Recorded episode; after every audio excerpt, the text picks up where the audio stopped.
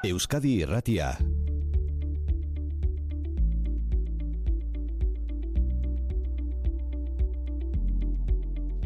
Hogeita bost minutu goizeko amarretarako saioaren azken txamparatuko dugu gaur musikari buruz hitz egiteko, musikaren industriaz hitz egiteko eta gogo eta pixka bat ere egiteko. Arreta eman baitigu duela egun gutxi irakurri dugun albiste batek.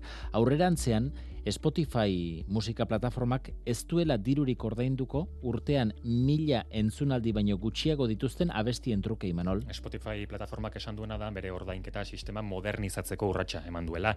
Sentimo gutxi batzuetako ordainketak ezabatu eta diru horrekin hobeto finantzatuko dituztela streaming plataformatik bizi diren artistak edo beste modu batera esan da, ba artista txiki egindako ordainketa txikien partez, artista handiei egindako ordainketak handituko dituela.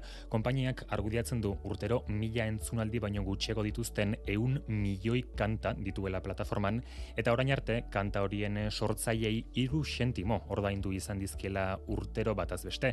Askotan, banketxeetako tasen ondorioz, artisten gana iritsi ere egiten ezten dirua da, eta konpainiaren arabera, Spotifyren arabera, ordainketa txiki horietan berrogei milioi dolar galtzen dira urtero. Aldaketa honen helburua da diru banaketa hobeto egitea, baina aldi berean piztu da askotan azaleratzen den e, eztabaida. Spotify bezalako online plataformek zenbateraino egiten dioten mesede edo zenbateraino egiten dioten kalte artista jakin batzuei, artista handi, artista txikien artean eragiten duen arrakala. Eta testu inguru honetan duela egun gutxi, Europako Parlamentuan onartutako ebazpen bat hartu behar dugu izpide, Spotifyren tankerako online plataformak arautzeko lege ekimena onartu baitute gehiengo oso zabalarekin.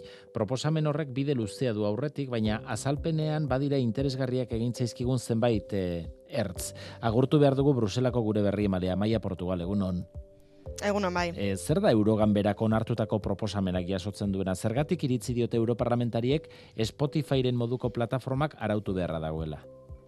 Basan duzu, eh, salatzen dute irabazien banaketa ez dela bidezkoa plataforma hauetan, batetik son handiko musikarien eta ez ezagunak direnen artean, gainera okerrera egingo duela dirudi, hor susmoa dute eurodiputatu gainera algoritmoek ez dietela bat ere mesederik egiten asten ari diren artistei, ez? Eta algoritmo horien gardentasuna ere arautzearen aldekoak dira. Baina gainera, e, musikari ez ezagunen kasuan, formula irrati batzuetan ohikoa izaten zen praktika ez oso etiko batek digitalera, plataforma digitalera ere egin du jauzi da e, paiola eskema deiturikoa, pay for play, alegia e, musikaria kuko egiten die irabaziei ikusgarritasunaren truke eta hori musikari txiki askori gertatu zaie. Hala ere, ez dute arazoa ikusten soilik musikari haundi eta txikien artean nolabait esatearren, musikari ezagunagoentzat ere diru sarrerak ez direla bidekoak, hala diote eurodiputatuek, banaketa ez delako bidezkoa musikaren eh, kate horretan parte hartzen duten kate begi guztien artean eta askotan musikariak akaso gutxiago jasotzen du merezi duena baino. Hmm, proposamenaren helburu nagusia beraz artisten artean irabaziak era justuagoan banatzea, hobeto ordaintzea, baina besteak beste esaten da baita ere proposamen horretan Spotify bezalako plataformek badakartela musikaren uniformizazioa. Bai, eta eurodiputatu egorazi dute Europar batasuneko tratatuetan bertan dagoela idatzita kultura eta hizkuntzistasuna sustatzea bete beharra dela Bruselako instituzioentzat. Horregatik eskatu diote Europar batzordeari ere lege proposamen bat apartekoa e, garatzeko bermatze aldera kulturan iztasun hori plataforma hauetan. Albidetuz espazioa hain masiboak ez diren joera edo genero musikalentzat eta jakina hizkuntzentzat ere bai. Eta beste gauza bat ere bai, kuotak Europar artistentzat. Spotify bezalakoek nolabait e, uste dute eurodiputatuek e, estatu batuetako artistei oi hartzuna handiagoa ematen diotela eta nahi dute Europar artistentzat ere plataforma egokia izatea. Hmm, lehen eh, hitz egin dugu Katixa Agirrerekin eta kontatu digu nola Europako Parlamentuan bertan aurkeztu duten euren ikerketa bat ikusentzunezko plataformetan hizkuntza gutxituek duten presentzia urriari buruz, ba alor honetan ere Europako Parlamentuak zer arautua badauka. Bada harreta eman digun beste beste puntu bat, amaia, e, adimen artifiziala arautzeko beharra ere nabarmentzen duela proposamen honek. Orain hasi dira Europar diputatuak e, instituzioak oroara artifizialari begira, berriki adostu dute lege akordioa eurodiputatuek eta estatukidek adimen artifizialaren erabileraz oroar, e, hau kontatu genuen e, urte bukaeran, pasaden urte bukaeran, baina bereziki arautu duten horrek behiratzen dio batez ere segurtasunari eta irudiei, ez? E, irudi bat adimen artifizialarekin egina bada, ba, etiketatu beharra eta horrelako kontuak. Ba, eurodiputatu hauek erresoluzio honetan parte hartu duten eurodiputatuek esaten duten musikarekin ere beste hainbeste egin beharra dagoela. Batetik, adimen artifizialak sortua baldin bada kantu bat, ez iruzurrik egitea eta hala dela adieraztea etiketatzea alegia. Eta bestetik, babestu musikariak deep fake delakoetatik esaterako. Inork baliatzen badu musikari baten ahotsa eta ahots horren gainean hori baliatuta adimen artifizialarekin kantu bat sortzen baldin badu, garbi geratu da dira ez dela musikari horrena, ez ezin ezingo lukete sinestarazi musikari horrena dela kantu hori, musikari hori babestu nolabait, babes legala eman e, horrelakoak ez gertatzeko. Beraz adimen artifizialarekin egindakoa dela argi e, etiketatu eta bestetik suplantazio horiek e, saiestu. Bai. Proposamena oso astapenetan dago, ze aukera ditu bai. egikaritzako? Ba, aukerak baditu, baina egia da e, prozesua oso luzea dela. Egia da baita ere Europar Parlamentuak egiten duenen ebazpena helarazten dio batzordeari, batzordeak gero lege proposamena idatzi behar du, eta lege proposamen horren gainean negoziatu beharko lukete eurodiputatuek eta estatukidek. Beraz, e, bai, luze joko du, baina ebazpenaren txostengileak e, bozketaren bezperan eman zuen prentxaurreko bat, eta bertan esan zuen e, itxaropena dutela merkatua bera, plataformak berak astea beren kabuz arautzen. Horrelako ekimenek, horrelako eurodiputatuen artean egin duten ekimen honen gisakoek balio dutelako baita ere e, agenda markatzeko. Erakusteko plataformei honekin katuta daudela e, lege, botere legegigia dutenak. Eta ikus dezaten haiek hasten ez badira gauza hauek erregulatzen instituzioak etorriko zaizkien lagero atzetik eta ziurrenik gainera zorrotzago arautuko dutela. Hala ere, garbi dute eurodiputatuek e, musika eta hizkuntza anistasunaren kontuan hor bai legea behar beharrezkoa dela. Kuotak sartu behar baldin badira hori ez dute Spotifyren gisako plataformek egingo hori mm. Europar batasunak arautu behar du. Baina ala ere, e, bueno, badakigu, e, Europar hauteskundeak e, ekainean datoz, batzordeak nahikoa lan badu gaur egun dituen karpetak isten, azaroan osatuko da batzorde berria, beraz gutxi gutxien ez urrengo legegintzaldirako mm. kontua izango da. Bai. Luze joko duela bai, ikusiko dugu. Ze epetan eta ze kontundentziarekin datozen datozen arauak. Amaia Portugal eskerrik asko. Bai, zuei gero arte.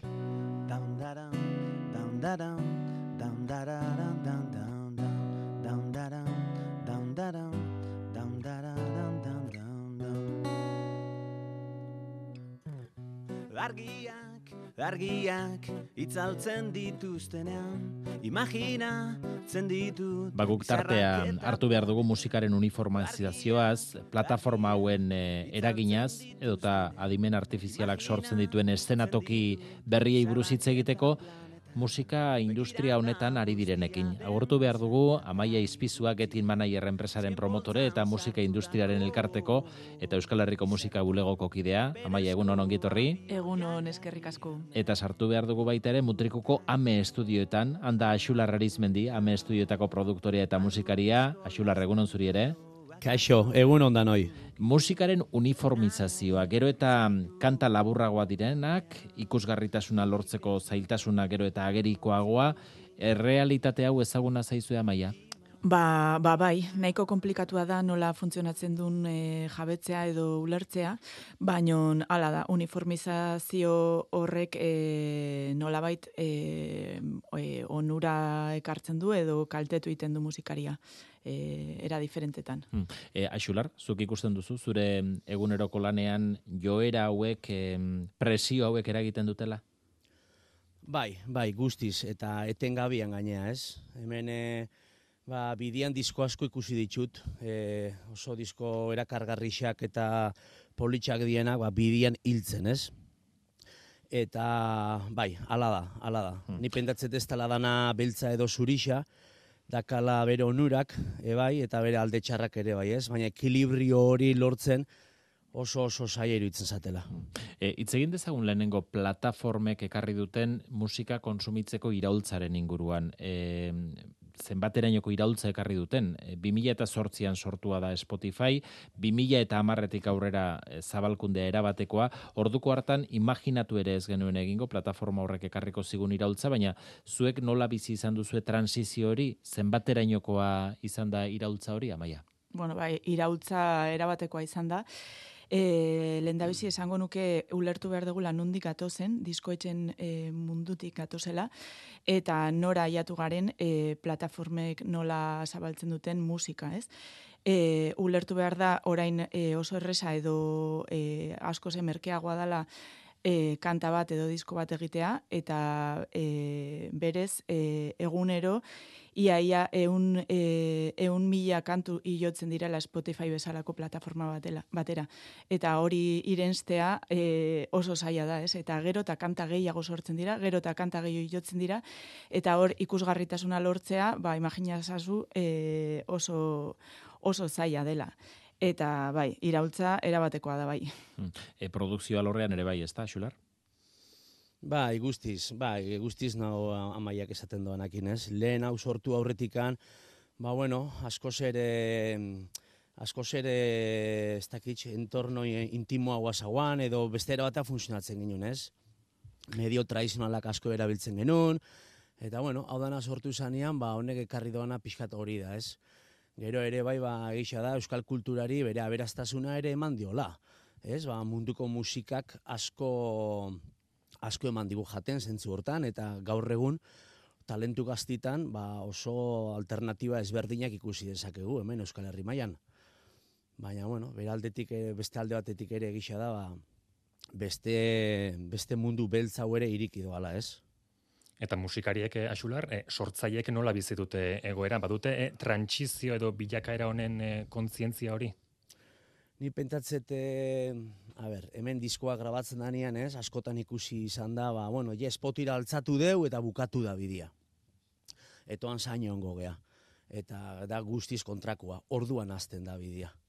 Orduan, claro, hemen danoak igun bezala, ba, spotik, spoti barruan dozen playlistak dira e, zaienak, ez? Zela sartu zure genero edo estilo antzeko playlistetara, zele iritsi. Ezta? Eta bueno, hor garbi dago ba multinazionalak multinazionalak kanzontan diru asko inbertitzen dutela eta orduan ba playlist pila bat playlist eta iristen direla. e, esan... Eta claro, kasu hontan eh claro, ba milaka playlist daude. Eta claro, playlist askotan akordioak lortzen dira, ezta? Ba, nik e, sartu playlist ontara, eta nik beste erabatea ba, e, era ontorrinduko dizut, edo nire playlistera sartuko dizut, edo ulertzen duzu, ez? Olako akordio askoten dira, baina, klaro, hemen do, nire ustez erronka ondixena da, nola iritsi olako playlistetara. Beraz, e, musika ekoiztea orain lehen zena baino errezagoa da orain, kantuak igotzea ere bai, neurri batean sorkuntzan ere eragindu, asularrek esan digun nagatik, artisten e, nolabait ikuspegia eta eta iturriak aberastu egin dituelako, baina behin igotakoan hori zabaltzeko dauden arazoak ere hor daude. E, eta esango zenuke, asular, neurri batean plataformek estilo jakin batzuk, hizkuntza jakin batzuk, e, eragiten dutela edo mesedetzen dituela? Bueno, alde esan bai, ez, da, oso relatiboa da. hemen moda, modakin bizi gere bai, eta tendentziakin ez da. Egisa da, igual ba, gaur egun, zela mundua eta saria aina askar dijuan ebai, kantak ekoizteakuan ere, ba igual abestiaren sarrera bat izan daitxeko goi segundutakua, edo bo segundu eta hotza sartu daitxek, ja jarraian. Orduan, klaro, zemateta e, vamos, esango dugu, amar segundu da kaula gaur egun sarian, ez? E, zure publiko objetiboa konbentzitzeko kanta hau entzun nahi dut. Pazientzia Orduan, bestela gortu egiten zaigu. Amar segundutik bai, eragoko pazientziarik ez bai, daukagu. Bai, et igual, bai endigu, bai plataformak eta e, estilo hauek, ez? Bueno, gaur egungo tendentzia berri hauek saria eta zela mau bitxut, estrategia honedanak, igual, ekoizpenian ebai gauzak askartzia, mm edo beste erabatea e, ikusi behar izatia, ez da, kantian sor, sormena. Bai. bai, ni erabata nago asularrek esaten duna, E, beti izan da oso komplikatua musikatik bizitzea eta plataformatik bizitzea are gehiago, ez? E, oso e, margen murritza e, dago eta e, arrakasta lortzen duten musikariak e, ez dira oso anitzak. Eta ulertzeko pizkat Spotify bezala e, ko plataforma batek nola funtzionatzen duen, e, berak esan duen bezala, e, playlistetan sartzea da e, erronka, ez? E, ez da bakarrik e, plataforme, plataforma horretara ilotzea, baizik e, hortik, azularrako zondo aipatu duen bezala, hortik azten dan bidea da importantena.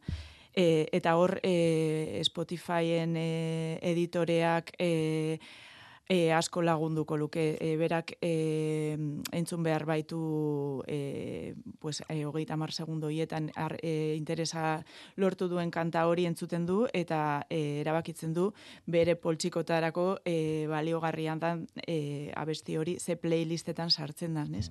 Azkaren eta, Spotify bere onuran ari delako pentsatzen, ez beste artistaren onuran, ez da? Noski, e, eta zenbat e, jende entzun dezaken kanta hori, eta beraiek behiratzen dute e, ikusgarritasun hori ez. Mm. Eta...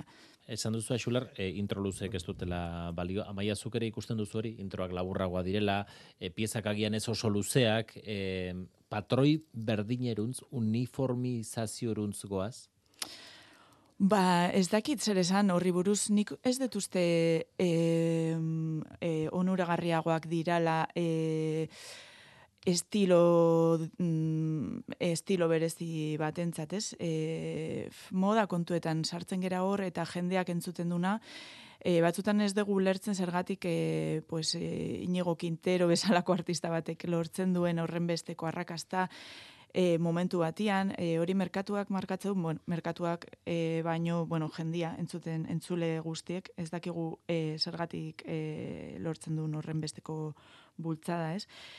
Uniformizazioa, bueno, e, bai, ikusten da mainstreamek e, zer dakarren, e, hori beti izan da horrela, eta orain hainbeste kantu jotzen ditugula, are gehiago, ez? E, musika latinoak edo angloak e, merkatu kasi osoa eramaten dute, eta hizkuntza minorizatuek e, ba, espazio gutxiago daukate, ez? Hori ala da, eta ala izan da beti. Hmm. E, eta tendentzia, pues bai, e, gero eta kantu gehiago, gero eta e, bide gehiago egiten dugu aruntza. Mm.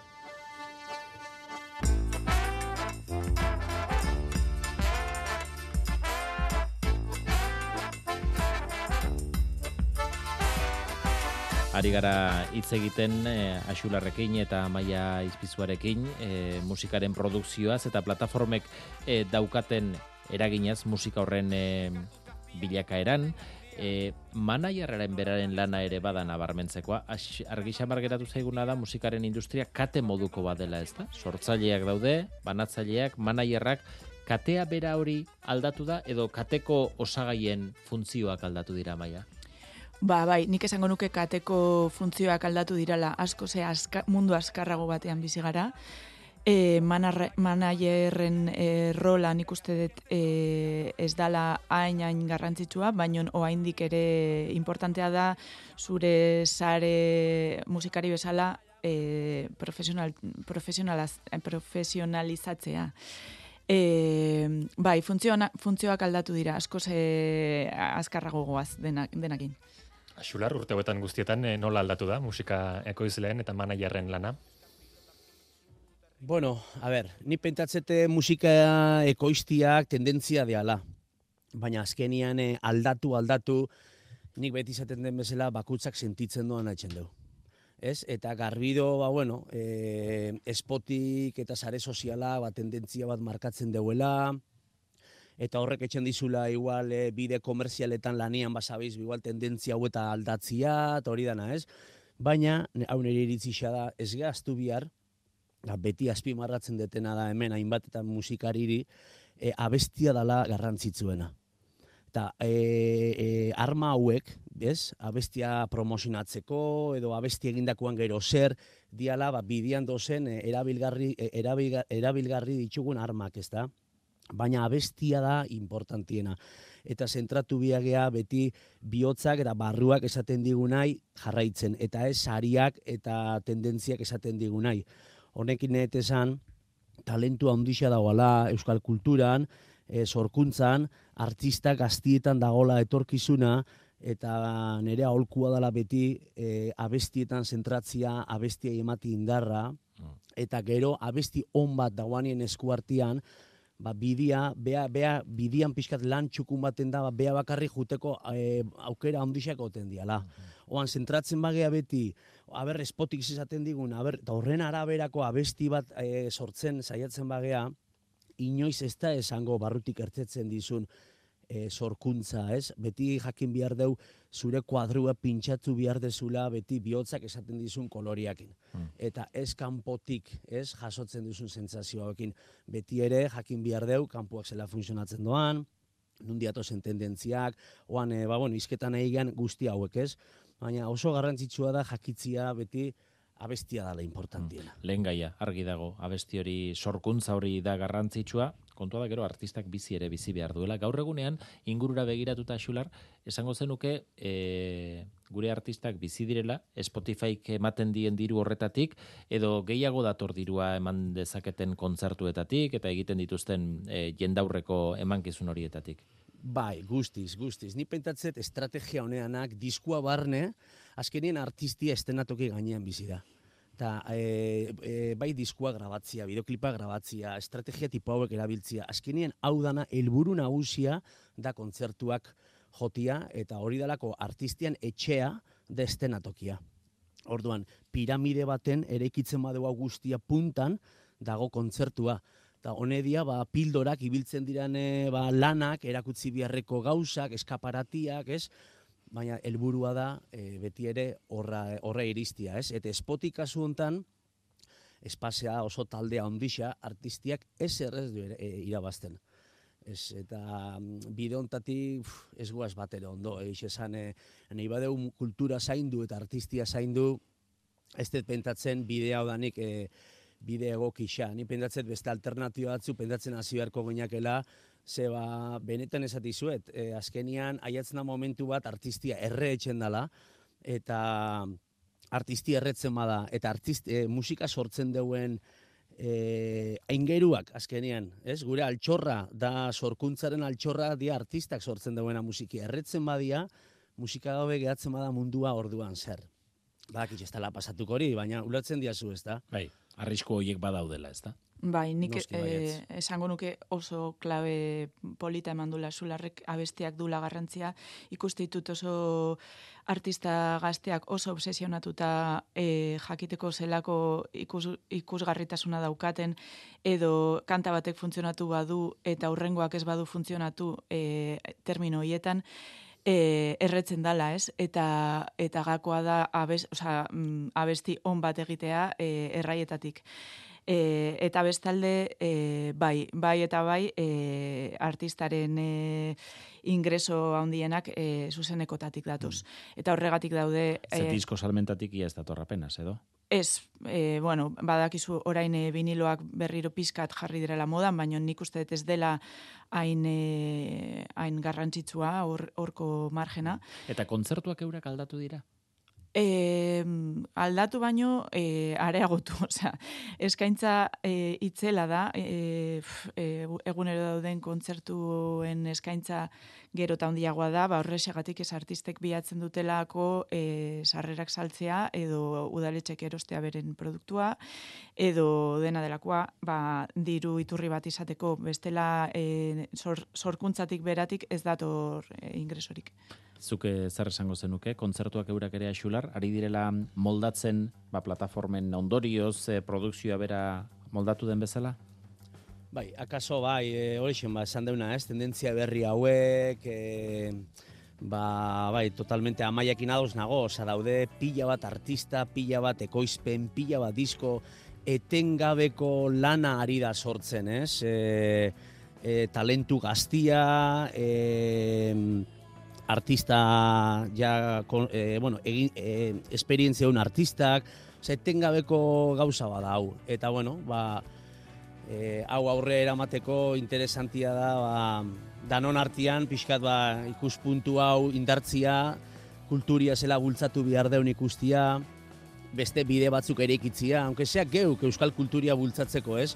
Ez otia beti sare soziali beida, espotiri beida, hmm. hemen ere baditzugu oso arme interesgarrixak, eta, ba, bueno, e, hemen badak hau zerreina, zentzu hortan, da pentatzete merezidoala euskal kulturiak, hemen geure, geuregatik aztia gauzak indartzen, kanpoa beidea hon beharrenian, ez da? Baditzugu irratixak, baditzugu telebista, baditzugu egunkarixak, badako mundu tradizionala, ez? Oan beti mundu berrira, ez? Ni beti zate dakau itxaso gorria, itxaso urdina. Itxaso gorria da, oan arte ibili deuna irratiak, telebistak, egunkariak, e, e, bueno, hau hori dana, ez da? Toan dago itxaso urdina, saria, estrategiak, pildorak, ez? Ba, bueno, ni pendatzet oso batera garrixak mm. diala bisak, eta beidatu biharrenian beti tendentzia berri hauei, posible dala bateratu eta de buide tradizionalari ere indartu eta behintzate eh, bat egin, ez da? Aukera Hemen, zabala bai. izate bai. ongi dagoela, aberastasun hori izate ongi dagoela, baina bai. sortu behar direla baldintzak baita ere, sormen horrek bidea aurkitu dezan, eta galbaia pasatakoan, kantu eder hori, azkenean entzulen belarrietara iriz dadin. Axularra ruzmendi eta amaia izpizu, eskerrik asko gaur gurekin, gogo eta honetan parte hartzegatik, urrengo batera arte. Eskerrik asko. Mi esker.